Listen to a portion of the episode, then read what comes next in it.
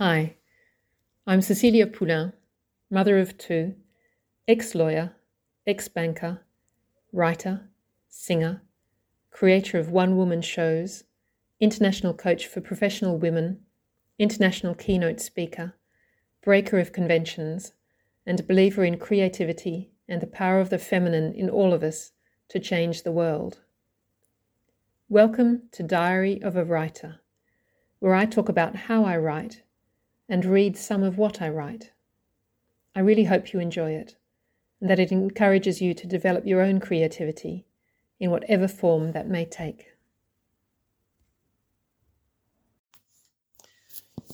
Today I read through the first part of what I've written, which I call Ordinary World. And when I say Ordinary World, it's really where I was before I started to learn. And so that can be any any age. Um, it's more about the things that I've needed to learn in my life. And what I did was I got a whole lot of post-its and wrote on each of the post-its some of the themes that I was that I that I could see coming out. And then I opened my book and stuck the post-its down to try and work out how they could how they came together and also to work out if there were things, it's to give me ideas for what further things to write. It was actually an extremely interesting exercise. Um, there was one section which was all about communication. So, for example, about not asking for help because I feel stupid, that I can't negotiate a crowd of people who seem as though they already belong, when I I'm not sta- when I don't stand up for myself or say that I'm angry, when it's too difficult for me to speak about painful things. And also there's a part about broken promises where I expect people to do what they say that they're going to do without understanding that sometimes they say things just because it's social convention. And then there's part about me hitting because I feel powerless so that came up mostly with my, my brother and then with my, my son. So that's one big part, which is all about getting better at being able to communicate, even when things are difficult and when things are painful. And then there was a very interesting part about it's things that seem to be contradictory. So things that I'd like to explore further. So, for example, there's sometimes I try to conform, and sometimes I resist trying to conform and do my own thing. And often I do my own thing in secret. And so I'm, I'm just interested in looking at those two things. When, when do I try to conform? And when do I listen to myself? When do I do my own thing? And then there's another part about when do I decide to persist, even if things are difficult? And when do I say I can't and resist having to do something? So that's another uh, dichotomy which I'm interested in exploring. And then there's the thing about creativity and the need for order and the need for structure. So I'm interested in exploring that. And then there's how I became a leader. And I think that it, perhaps all of those things link up because it means if I'm doing what I want, if I move that from out of doing it in private to doing it in public, then perhaps that is in fact a definition of a leader. Is not following other people, but following what I believe to be the right thing, which I think is actually incredibly interesting.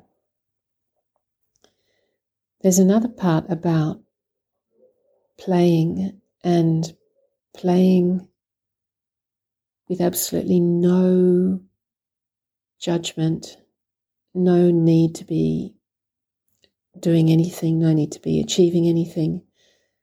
Um, just just times in my life where it's been just being. Um, and I've written, actually wrote on the on the post-it, Holy Grail, that that is the Holy Grail. That if we can just have times in our lives when we're just playing, completely absorbed in what we're doing, then that's that's what it's all about, really. Then there's another um, section which is about memory, the future, what our ancestors transmit to us about time, about leaving, saying good, goodbye, um, about deciding, deciding, which is about renouncing, and about the different ways in which we die and the people in my life who have died. So there's a there's a big part around around time and transmission. And then there's something else that came up, um, which was about my relationship with my father and wanting to please my father and his relationship with his parents, which then transmitted into my relationship with him and perhaps not only what he was expecting of me, but me being what I thought that he was expecting of me. And I think that's perhaps where the perfectionism is coming from. Um, and so when I look at all of this, these post-its on this um, on the page, I think it's really going from what it's telling me is feeling into what I need despite what has been transmitted to me and despite what other people are saying into finding a place where it can all be just about play. So, yeah, that's a, a bit of a messy episode. Um, but then today was a bit of a messy creative day, and I think that that's also very necessary in the creative process. I really hope you've enjoyed this episode of A Diary of a Writer. I'm running an absolutely free group coaching session on the 9th of May at 6:30 p.m. Central European Time. This session is part of my Dancing Days series where we dig deep on a particular emotion. We have already danced with fear and with anger, and this time we're going to be dancing with joy. If you have ever felt miserable and wondered how to have more joy in your life, you will find this session to be of enormous benefit. Check out the Dancing Days Dancing with Joy page on my website, www.ceciliapoulin.com. I would love it if you could join us. Thank you so much for listening.